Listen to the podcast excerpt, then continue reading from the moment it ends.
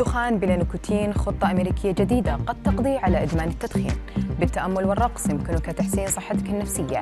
عيادة متنقلة صديقة للبيئة للكشف عن السكري في الجزائر. تطبيق للهواتف يساعد في الحماية من مخاطر أشعة الشمس. أبرز أخبار الساعة الأربع والعشرين الماضية في دقيقتين على العربية بودكاست. تخطط إدارة الغذاء والدواء لمطالبة شركات التبغ بخفض كمية النيكوتين في السجائر التقليدية لجعلها أقل إدمانا بهدف تقليل حصيلة المدخنين التدخين. ووفقا لتقرير صحيفة نيويورك تايمز الأمريكية فإن الاقتراح الذي قد يستغرق سنوات حتى يدخل حيز التنفيذ من شأنه أن يضع الولايات المتحدة في طليعة الجهود العالمية لمكافحة التدخين.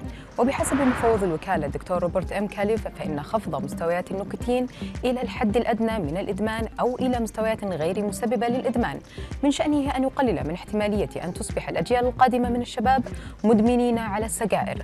ويساعد المزيد من المدخنين المدمنين حاليا على الإقلاع عن التدخين.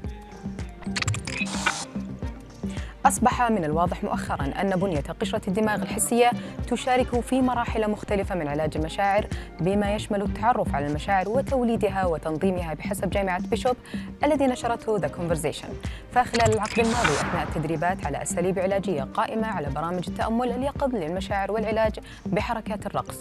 أدرك القائمون على الدراسة أن القشرة الحسية الجسدية تعمل بشكل جيد ومتطور وأنها تساعد الإنسان على تجربة العالم من حوله ونفسه بشكل أعمق وكامل بما يمكن أن يثري تجربته العاطفية ويحسن صحته النفسية كما تم اكتشاف حدوث تغييرات هيكلية ووظيفية في القشرة الحسية الجسدية لدى الأفراد المصابين بالاكتئاب والقلق والاضطرابات الذهنية. وتشير تلك الدراسات إلى أن القشرة الحسية الجسدية يمكن أن تكون هدفا علاجيا لبعض مشاكل الصحة النفسية وكذلك للتدابير الوقائية. شهدت الجزائر في أول تجربة أولى إطلاق عيادة متنقلة للكشف عن داء السكري. تعمل بنظام الطاقة الشمسية بمبادرة تهدف لاستغلال الطاقات المتجددة في الميدان الطبي. ومن مميزات العيادة المتنقلة كشف وتشخيص السكري ومزودة بألواح شمسية كهروضوئية ما يسمح بتقليل انبعاثات الغاز الدفيئة. ويسمح لها بالتنقل والعمل في المناطق المعزولة كما أنها مجهزة بأحدث التقنيات الطبية العصرية للكشف عن داء السكري إضافة إلى أجهزة إلكترونية حديثة.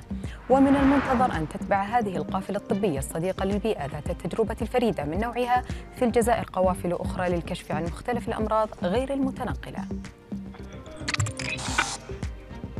أطلقت مجموعة من وكالات الأمم المتحدة تطبيقا جديدا للهواتف المحمولة يوفر معلومات محلية عن مستويات الأشعة فوق البنفسجية. تطبيق سان سمارت جلوبال يوفي يتيح توقعات للطقس والأشعة فوق البنفسجية لمدة خمسة أيام في الأماكن التي يمكن البحث فيها. ويسلط الضوء على الفترات الزمنية التي تكون فيها الحماية من أشعة الشمس ضرورية. ويعمل التطبيق بشكل مجاني على الهواتف في متجري أبل آب وجوجل بلاي. ويوفر خيارات مخصصة ويسمح التطبيق بإدراج البيانات الوطنية والمحلية وباستخدام لغات متعددة.